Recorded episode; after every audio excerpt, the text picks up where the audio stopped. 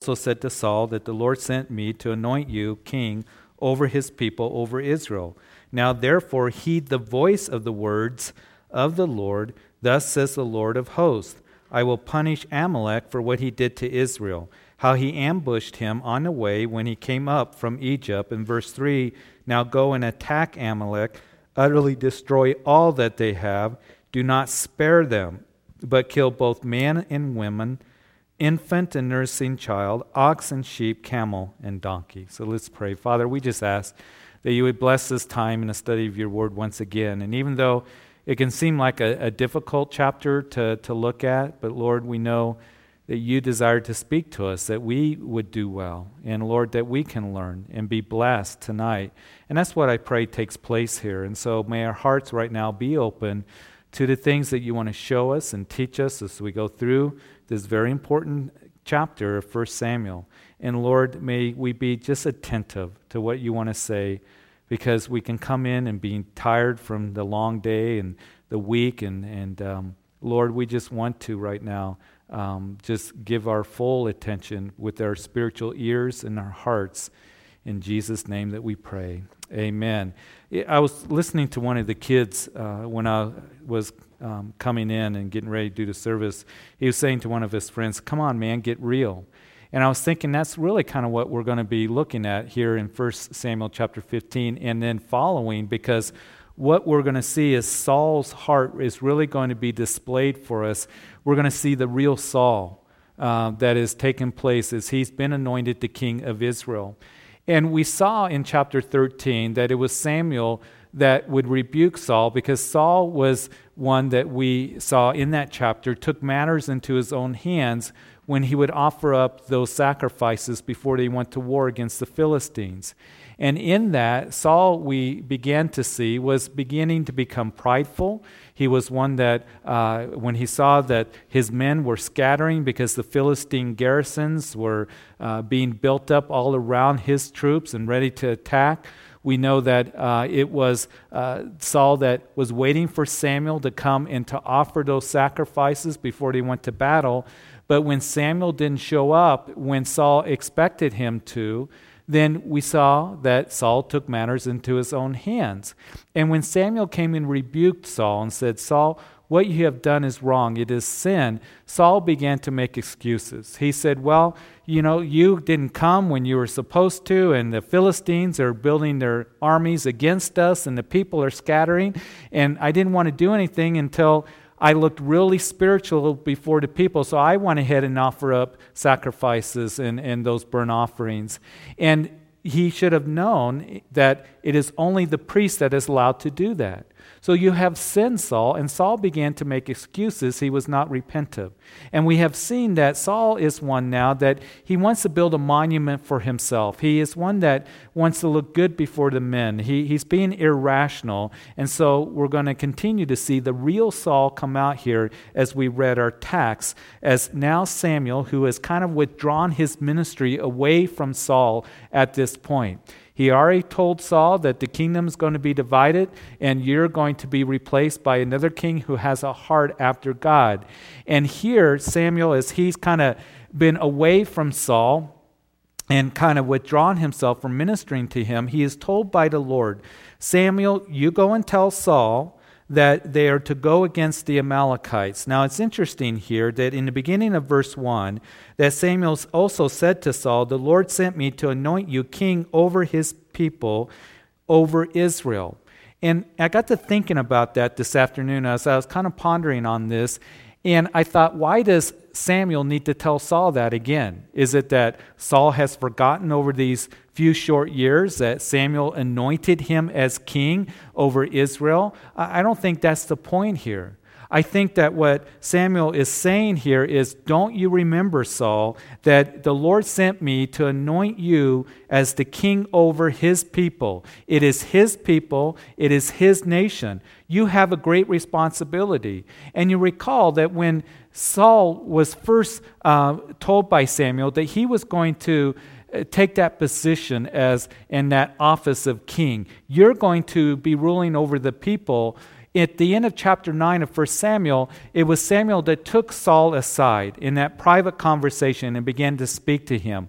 We don't know what the prophet said to Saul. But I'm sure that Samuel, with his spiritual maturity and leadership, and he's the one that's been leading the nation for years and decades now, the nation of Israel. He was the one that really helped lead the nation out of the days of the judges till now to where they're going to have some good days when David comes along and he is anointed the king, which we're going to see in the next chapter. Their glorious days are coming up. But Samuel was really helpful and, and beneficial to the nation because he went throughout the land, as we saw in this book in the previous chapters, speaking the word of the Lord.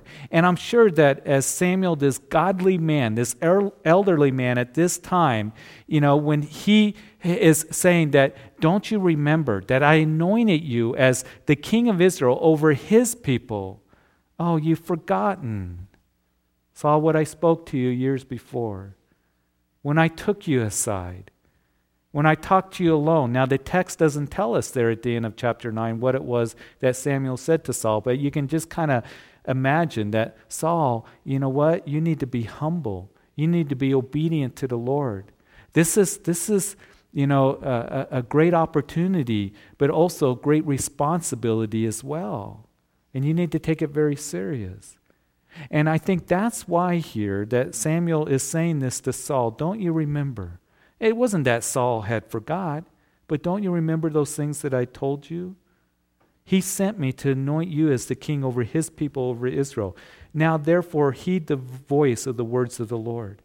And he gives this very heavy command I want you to destroy all of the Amalekites for what they did to God's people in the wilderness. And as we look at the Old Testament, we know that it was the Amalekites, what they did to God's people in the wilderness, as it was Deuteronomy chapter 25 tells us, that Amalek, what they did is they attacked the rear ranks of the children of Israel. That is, those who were kind of the stragglers and tired and weary, and, and those who were lagging behind. That's who Amalek would do battle with. We know in that famous chapter of Exodus, chapter 17, and it was in the wilderness that Amalek really was the one that would come against Israel and do battle with Israel. But in Exodus chapter 17, there is Moses up on that mountain, and Joshua is down below doing battle against the Amalekites. And you remember that as long as Moses had his hands up, that there was victory to the children of Israel. But when he got tired and those those arms began to come down, then and you know, the Amalekites begin to win and, and win the battle. So it was Hur and Aaron that would come alongside of Aaron and hold his, or alongside of Moses and hold his arms up, and they would have victory. But the Lord would say that it is the Amalekites that they're going to see my judgment and they're going to be blotted out. And the Lord said the same thing in Deuteronomy chapter 25. Now, one of the things that I want us to keep in mind is as I look at this, the Amalekites to me are a picture of the flesh. And here are the children of Israel that the Amalekites would sneak up and be very, very cruel to those who were kind of lagging behind, those who were tired, the scripture says those who were stragglers. And the flesh will really begin to rear up and attack you when you begin to become tired spiritually, when you're kind of lagging behind, when you're kind of straggling behind, you know, and where the Lord wants you to be. And that's where we got to be careful because that's when the flesh will begin to really become against us. And that's when the enemy will attack us as well. So that's what was happening.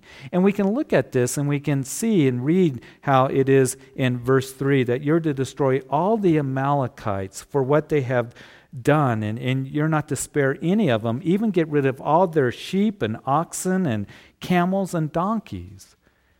And this can be difficult for us to read. And sometimes people they look at this and, and they read it and they think, why? Why would God do that? Well, the Amalekites were ones that, again, for over 400 years, they've been so cruel to God's people.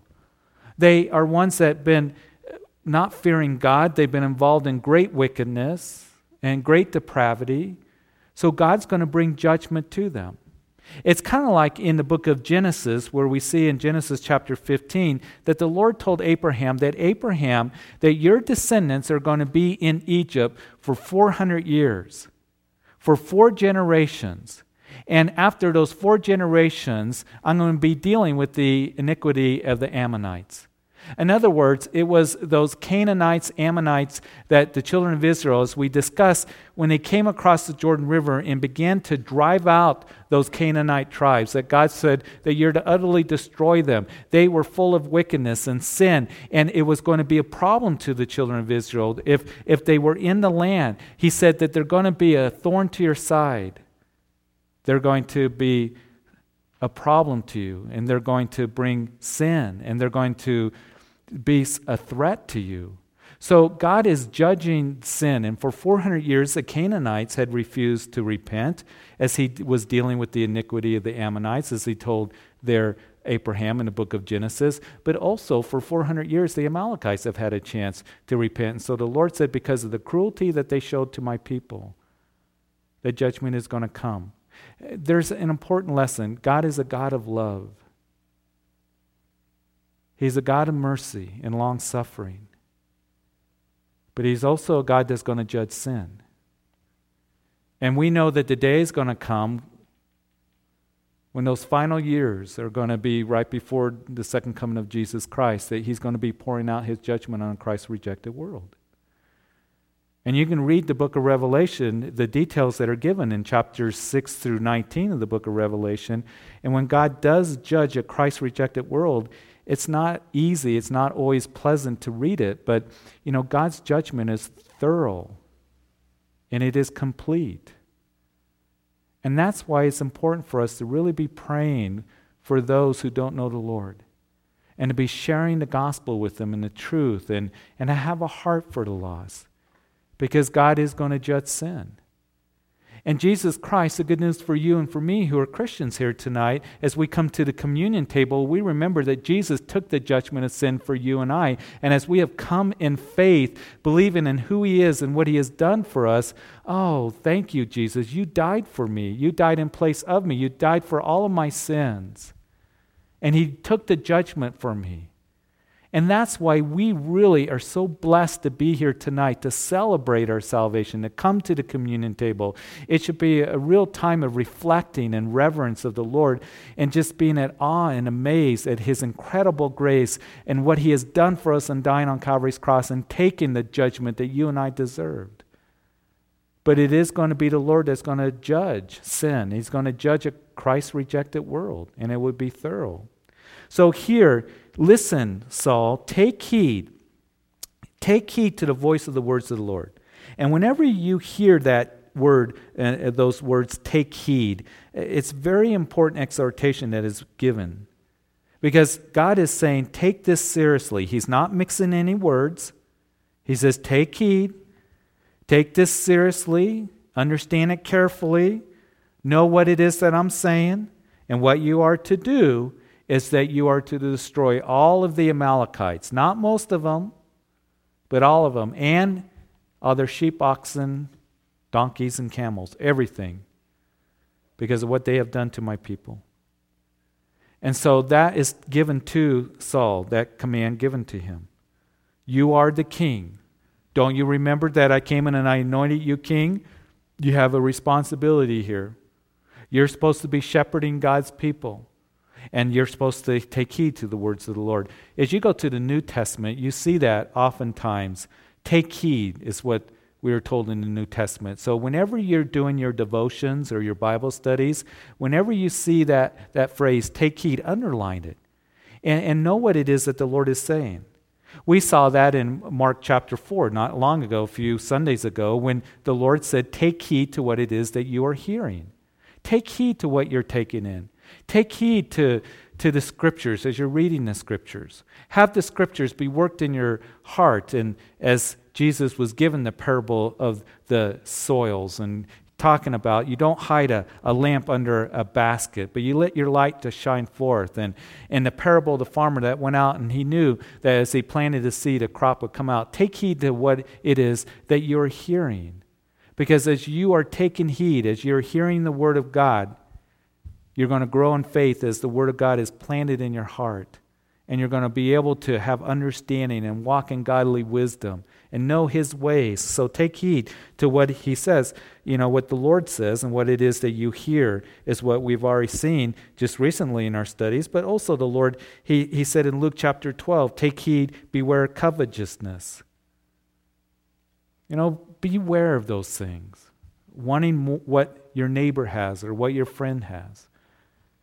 And we live in a society where we don't talk a whole lot about coveting, and, and it's just kind of emphasized, and it's something of, of you know, the philosophy of the world that, hey, get more, have what your neighbor has, keep up with the Jones, and all of this. And we can so easily fall into covetousness. And, and the Lord specifically said, Beware of that. But we also know that the Lord would say, Take heed to yourself. Take heed to yourself. He would tell, Paul would tell Timothy there in 1 Timothy chapter 4. He's not telling Timothy in that that you are to be focused on yourself, that you are to be one that, you know, everything's is, you know, your decisions on selfishness or self self centeredness. No, take heed to yourself. In other words, make sure that you're cultivating a mature, special, very in depth relationship with the Lord. Take heed to yourself. That you're moving forward in the Lord, that you're growing in the Lord, that you're loving the Lord. Take heed to yourself, Timothy, and then the ministry that God has given to you. And you see, that ties in so much that I think what really is being told to Saul. It also reminds me of what Paul would tell the Ephesian elders in Acts chapter 20 as Paul would tell them, as he's meeting with those Ephesian elders for the last time, and he would say to them, I have not shunned to declare to you the whole counsel of God's word. But he would say, Therefore, take heed to yourselves. Take heed to yourselves, just as Paul would tell Timothy. Make sure that you are cultivating that deep personal relationship with Jesus Christ. Take heed to yourselves and to all the flock among whom the Holy Spirit has made you overseers to shepherd the church of God which he purchased with his own blood. And when I read that, that's very sobering for me to look at and to understand. You know what? I am to make sure that I'm taking heed to myself, that is, staying close to the Lord, and then shepherd the flock of God, which the Holy Spirit has made you an overseer, which he purchased with his own blood. It's his church. He loves the church. So it reminds me of the awesome responsibility that I have in overseeing the church and shepherding the church because this is his church that he purchased with his own blood. So take very seriously the responsibility of shepherding the children of Israel. Take heed, this is what you're to do destroy all the Amalekites for what they did. I've waited over 400 years to do this, and now's the time to do this. Verse 4 So Saul gathered the people together and numbered them in Telaim 200,000 foot soldiers and 10,000 men of Judah. And Saul came to the city Amalek and lay in wait in the valley. Then Saul said to the Kenites, Go depart, get down from among the Amalekites, lest I destroy you with them, for you showed kindness to all the children of Israel when they came up out of Egypt. So the Kenites departed from among the Amalekites. So Saul is preparing to attack the Amalekites. He has 210,000 soldiers that are going to get, go against the Amalekites. And Saul warns the Kenites, they're a nomadic tribe that was down in that area of the desert uh, to the south where the Amalekites are, and even down towards Egypt and over into Arabia. And the Kenites were descendants of Moses' father in law, Jethro. And they were kind to Israel. They were kind to the children of Israel when they came out of Egypt into the wilderness area. So Saul goes to them and says, Listen, you need to get out before judgment is going to come. You've shown kindness to the children of Israel, so we're going to have this massive invasion. So the Amalekites are going to be wiped out. You don't want to be caught up in it, so you need to be taken out of the way. Now, it does remind me, and, and I see these different pictures of God taking those out of the way before judgment would come on. Isn't it interesting that Noah was put into the boat, him and his family, and they were sealed in the ark before judgment would come down, the 40 days of rain, and would flood the world? We know that it would be Lot as he was in Sodom and Gomorrah. The New Testament calls Lot righteous Lot. When we look at his life, I think Lot made some very foolish decisions spiritually for his family. That he didn't seem very righteous in the Old Testament book of Genesis, but he had faith in the Lord. And it's the New Testament that comes along in Hebrews chapter 11 and calls him righteous Lot.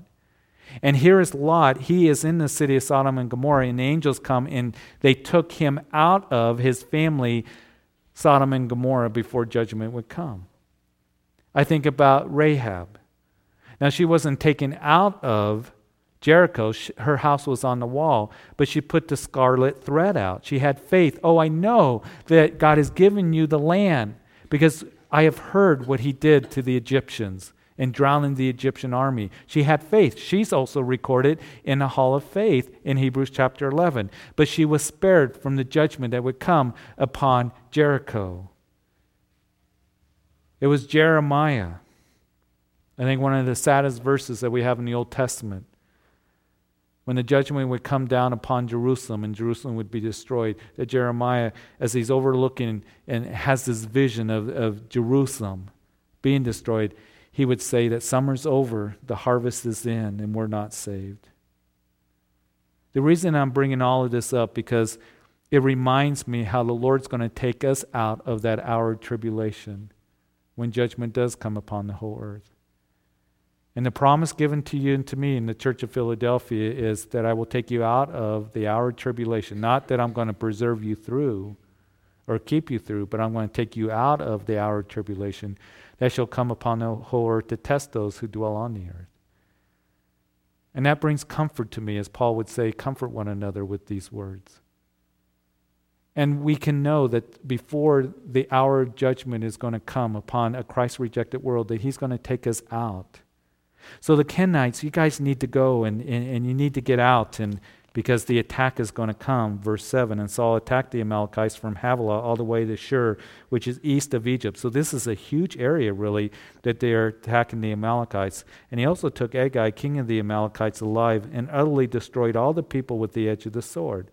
But Saul and the people spared Agag and the best of the sheep, the oxen, the fatlings, the lambs, and all that was good, and were unwilling to utterly destroy them, but everything despised and worthless that they utterly destroyed. So when you read this, here's the interesting thing. It says that he took Agag, king of the Amalekites, utterly destroyed all the people at the edge of the sword. Now that's kind of interesting, isn't it? Because we think, oh, Saul, you did a pretty good job in that. I mean, you destroyed the Amalekites. You got Agag, the king of the Amalekites. But also, they would bring back the best of the sheep and oxen, fatlings and lambs, and that was good. They destroyed everything else. So Saul did pretty good here. But I want you to underline something in verse 9 there. I want you to take note and just keep this in the back of your mind as we continue on. It says, Saul and the people spared Agag. It is Saul and the people that spared the best of the sheep and the oxen. Now, when we look at this, do we say, okay, Saul, good job? Because that's what he's going to say. I performed the commandments of the Lord. But did he really? Did he really? What did the Lord say? Take heed, Saul. Pay attention. This is important. I want you to wipe out all of the Amalekites, all of their sheep and oxen, utterly blot them out, destroy them. Is that what Saul did? He didn't. I mean, he did 90% of what he was supposed to do. But he didn't perform the commandments of the Lord. Partial obedience is equal to disobedience. And sometimes we can think, well, Lord, I'm doing mostly what you want me to do, but I got this little Agag here that I have in my life you know, Lord, I, have done real good in all these different areas, but uh, I'm going to kind of keep this guy with me. When the Lord is saying, get rid of him and to do away with it. You see, you can't have any area of the flesh that is alive in your life or in my life. I can't have that. Because when we get to the end of the chapter, I'm going to tell you what happens to Saul.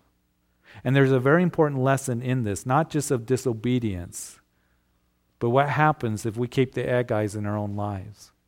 So he thinks he's done pretty good here, but let's continue on. Verse 10 Now the word of the Lord came up to Samuel, saying, I have greatly regret that I set up Saul as king, for he has turned back from following me and has not performed my commandments. And it grieved Samuel, and he cried out to the Lord all night. So God's word comes to Samuel, and he says to the Lord that I was greatly regret I set up Saul as king. Now, why does, does God say that? What does he mean by that? Didn't he know that Saul would do this? Didn't he know that Saul would become prideful and Saul would become disobedient? And Saul, we're going to see, is going to continue on a spiral, you know, downward trend spiritually and fast here in the next few chapters. Didn't God know all of that? So why did God say here, I, I regret that I set up Saul as king? Uh, God knew this was going to happen. So it wasn't like God is caught off guard. But why would he set Saul up as king in the first place? I don't have all the answers. I don't know. But I do know some things that as we continue in 1 Samuel, that we will see that God will use Saul to strengthen David, to strengthen his faith, and, and to have David go through those trials because, as most of you know, what we're going to see is Saul's going to begin to persecute David. In chapter 16, David's going to be anointed as the new king. Now, David doesn't walk up to Saul, you know, and say, Saul, get lost. I'm the new king. I just got anointed the new king. He doesn't take the throne. It's going to be years and years. Matter of fact, it's going to be about 20 years before David unites the kingdom together and he's sitting as king on the throne, you know, there um, as the king of Israel. So a lot of years are going to pass. And a lot of those years, about 12, 13 years, from our best account, is that Saul's going to be pursuing David, trying to kill him. And David, as we know, as you go through the Psalms, he's crying out to the Lord, isn't he? So, one of the things that God is using this is to teach David and to grow David, for David to trust in the Lord. We have these beautiful Psalms that are recorded by David as he would go through the, those times of difficulties and trials and, and hard times. I mean, we all go through hard times. How many of us have had somebody pursue us for 12, 13 years wanting to lop our heads off? And maybe you've been through something like that where you've just had friction with with those that are close to you in your life or difficulties or maybe a boss come against you or whatever it might be but you can go to the psalms when you're going through whatever pain and difficulty that you're experiencing in your life and you can read david's psalms and it begins to comfort you doesn't it? Because he was so articulate. He's most articulate man in all of scripture and David, that worshiper, and David, the sweet psalmist of Israel, these words are preserved for us to bring comfort to us, so it benefits us. I don't know all the reasons why the Lord left Saul as king at this time, didn't just wipe him out, why he even put Saul up as king, but God used it for good. He used it for good for David eventually. and He uses it good for us because now we can be comforted by those words in the worship of David that he wrote that are preserved in the canon of Scripture for all eternity. But there's also some very important lessons that I think that we want to learn here. And that is number one, it grieves God very much when we don't walk in obedience.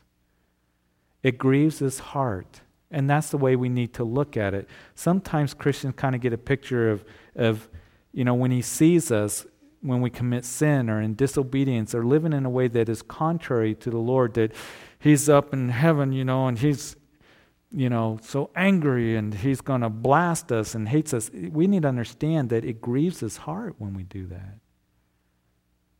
When He sees His children, it's like any of us that are parents.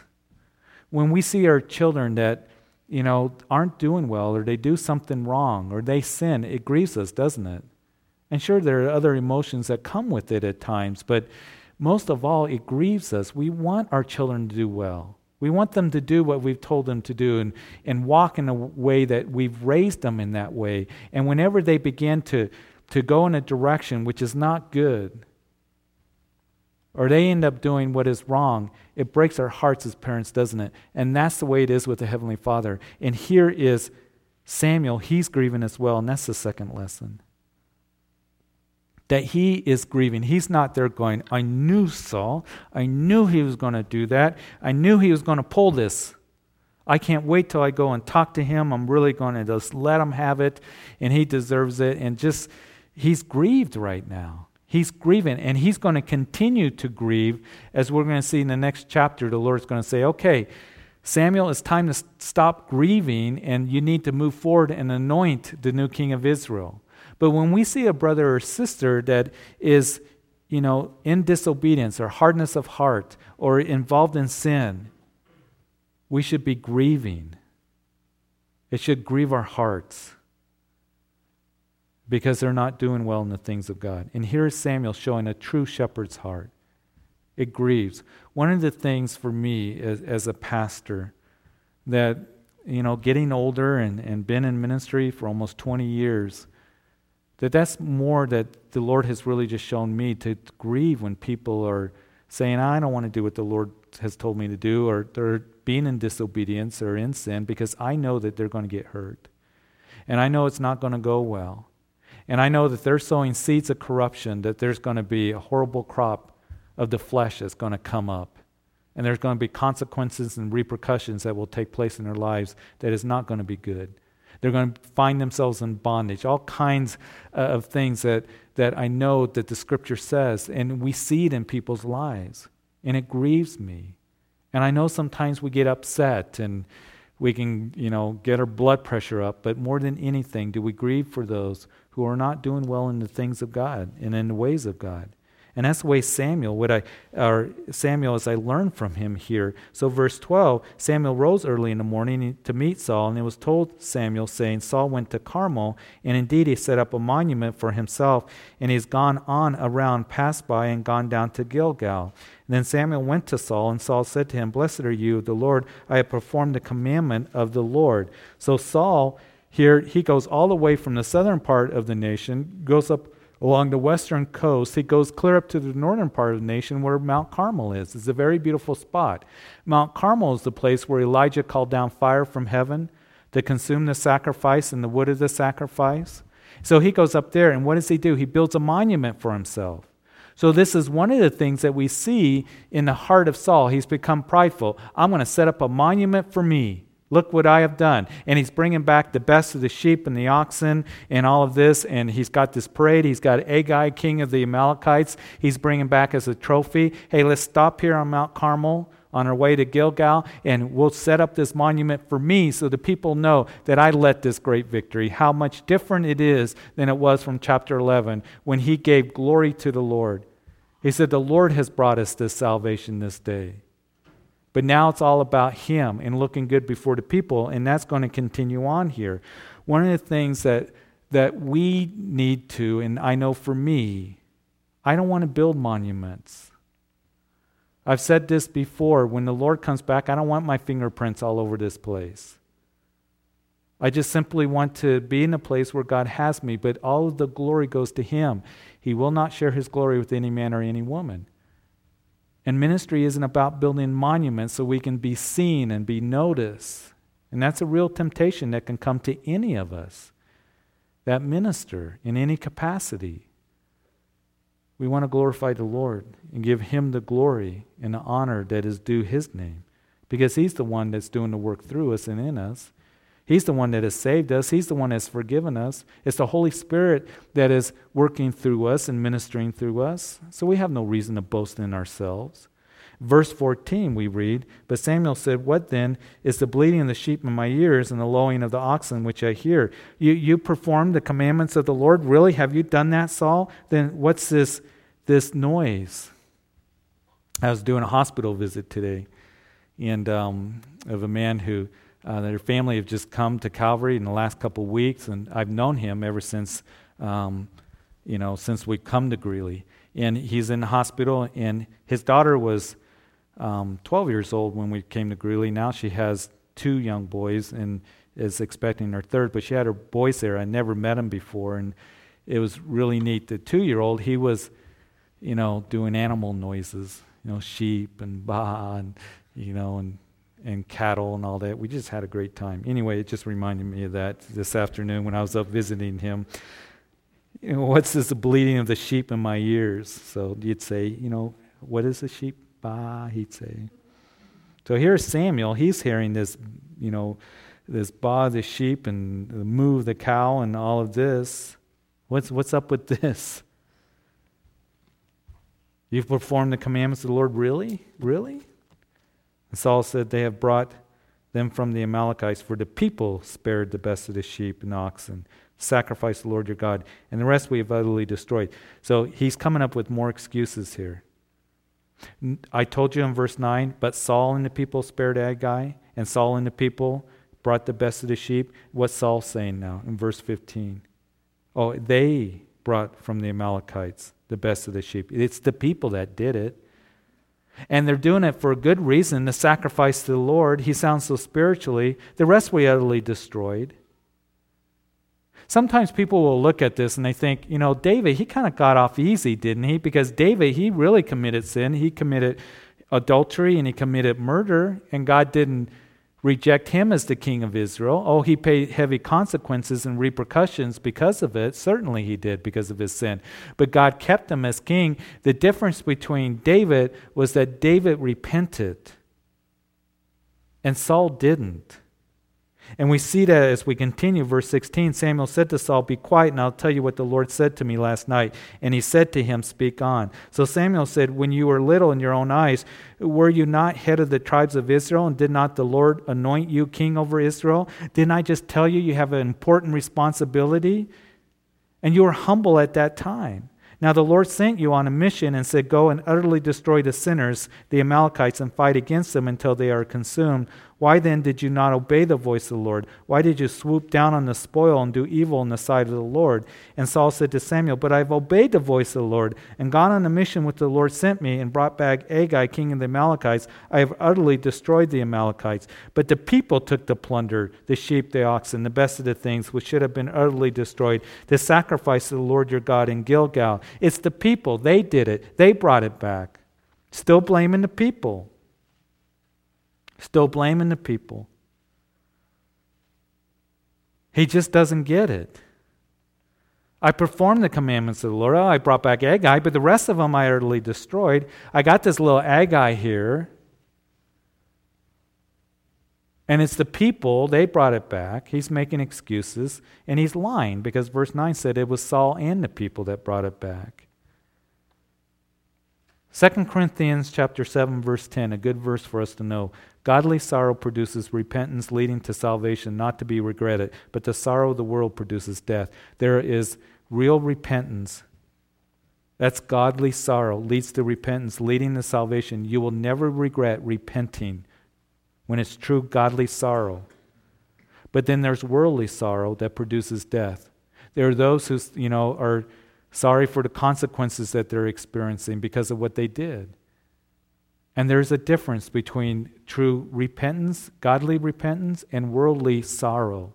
That is not true repentance. And over the years of ministry, I've talked to those who are in my office and they're weeping, they're crying, and I did this, and I know I did wrong, and oh. But really, there wasn't true repentance because they went right back to doing what they were doing. They're just sorry for the consequences that they went through. So, true repentance is not to be regretted. It's going to be one that you're going to turn directions and turn to the Lord and trust in Him.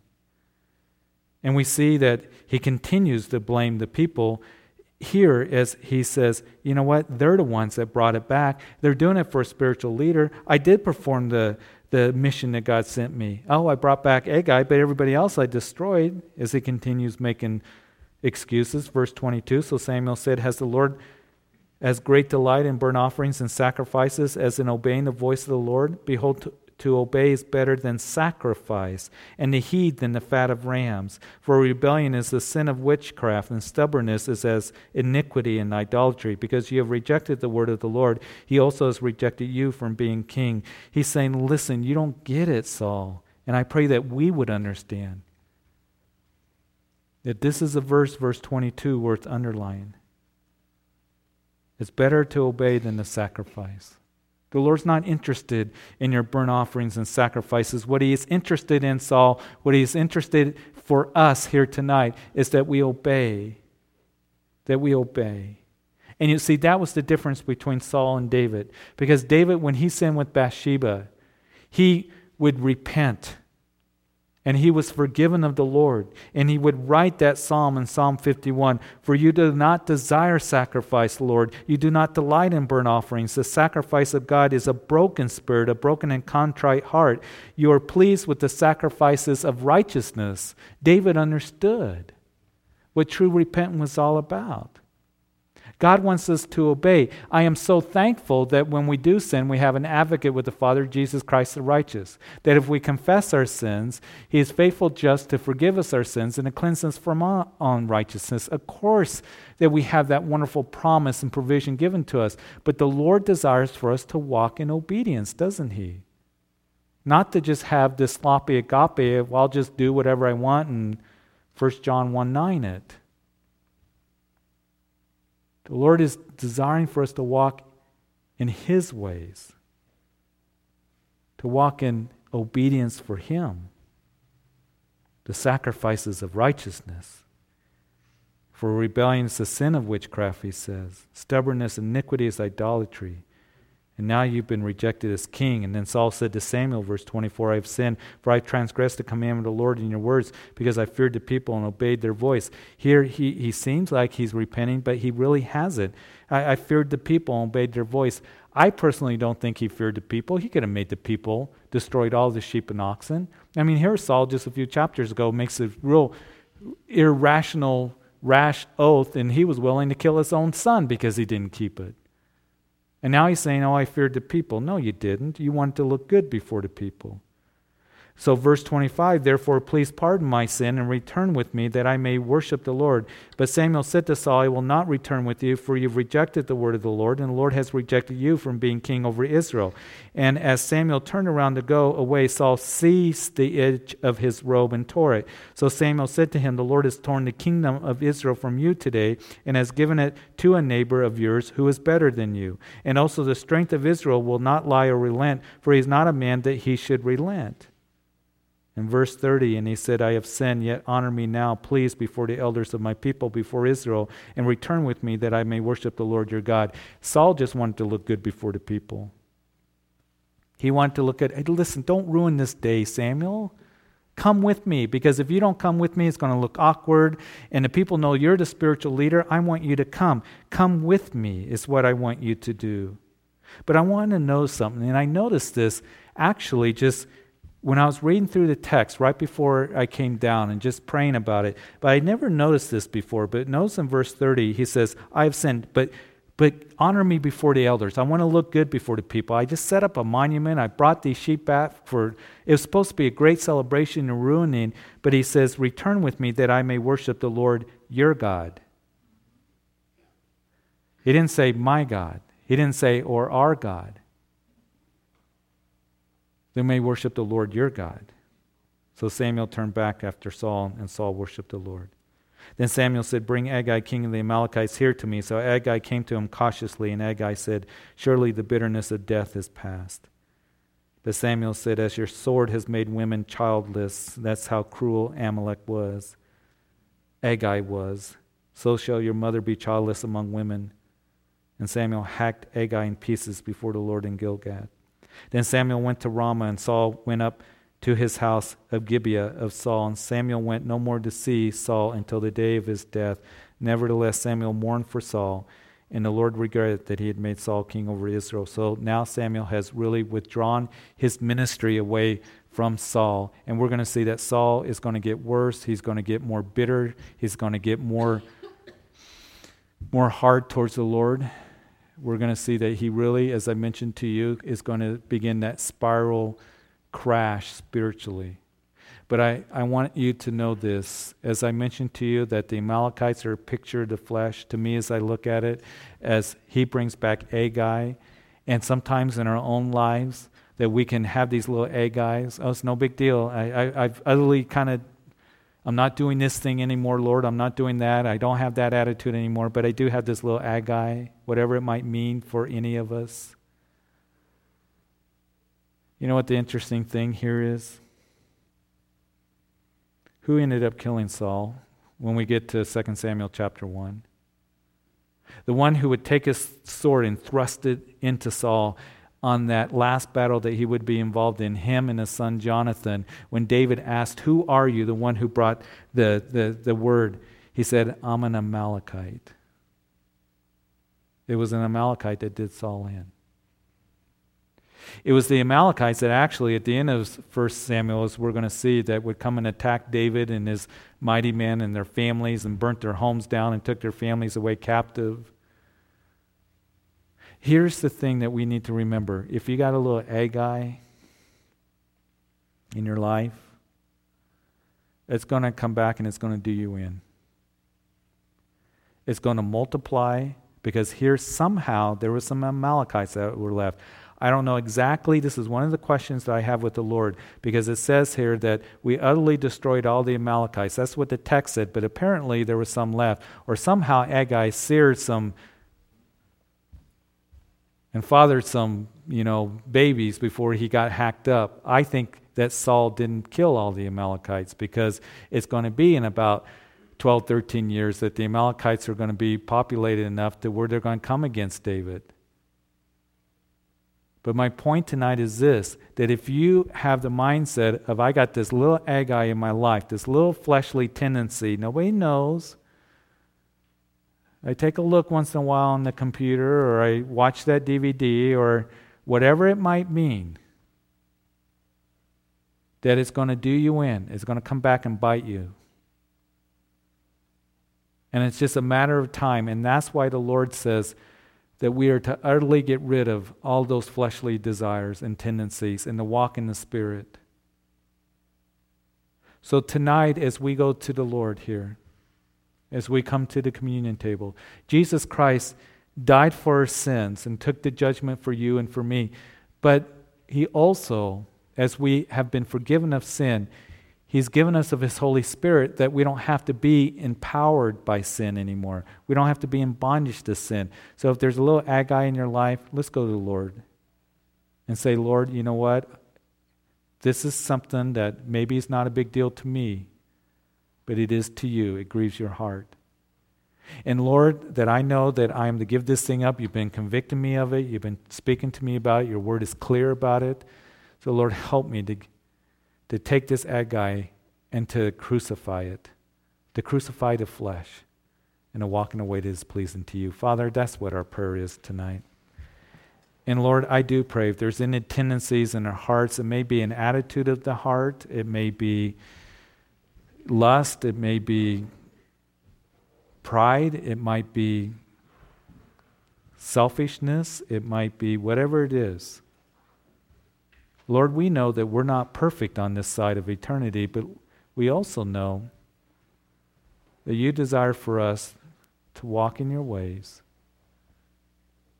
to do away with the Agags of our lives, not to just have it and thinking it's no big deal, because we know that it will grow and it will multiply and it will do us in.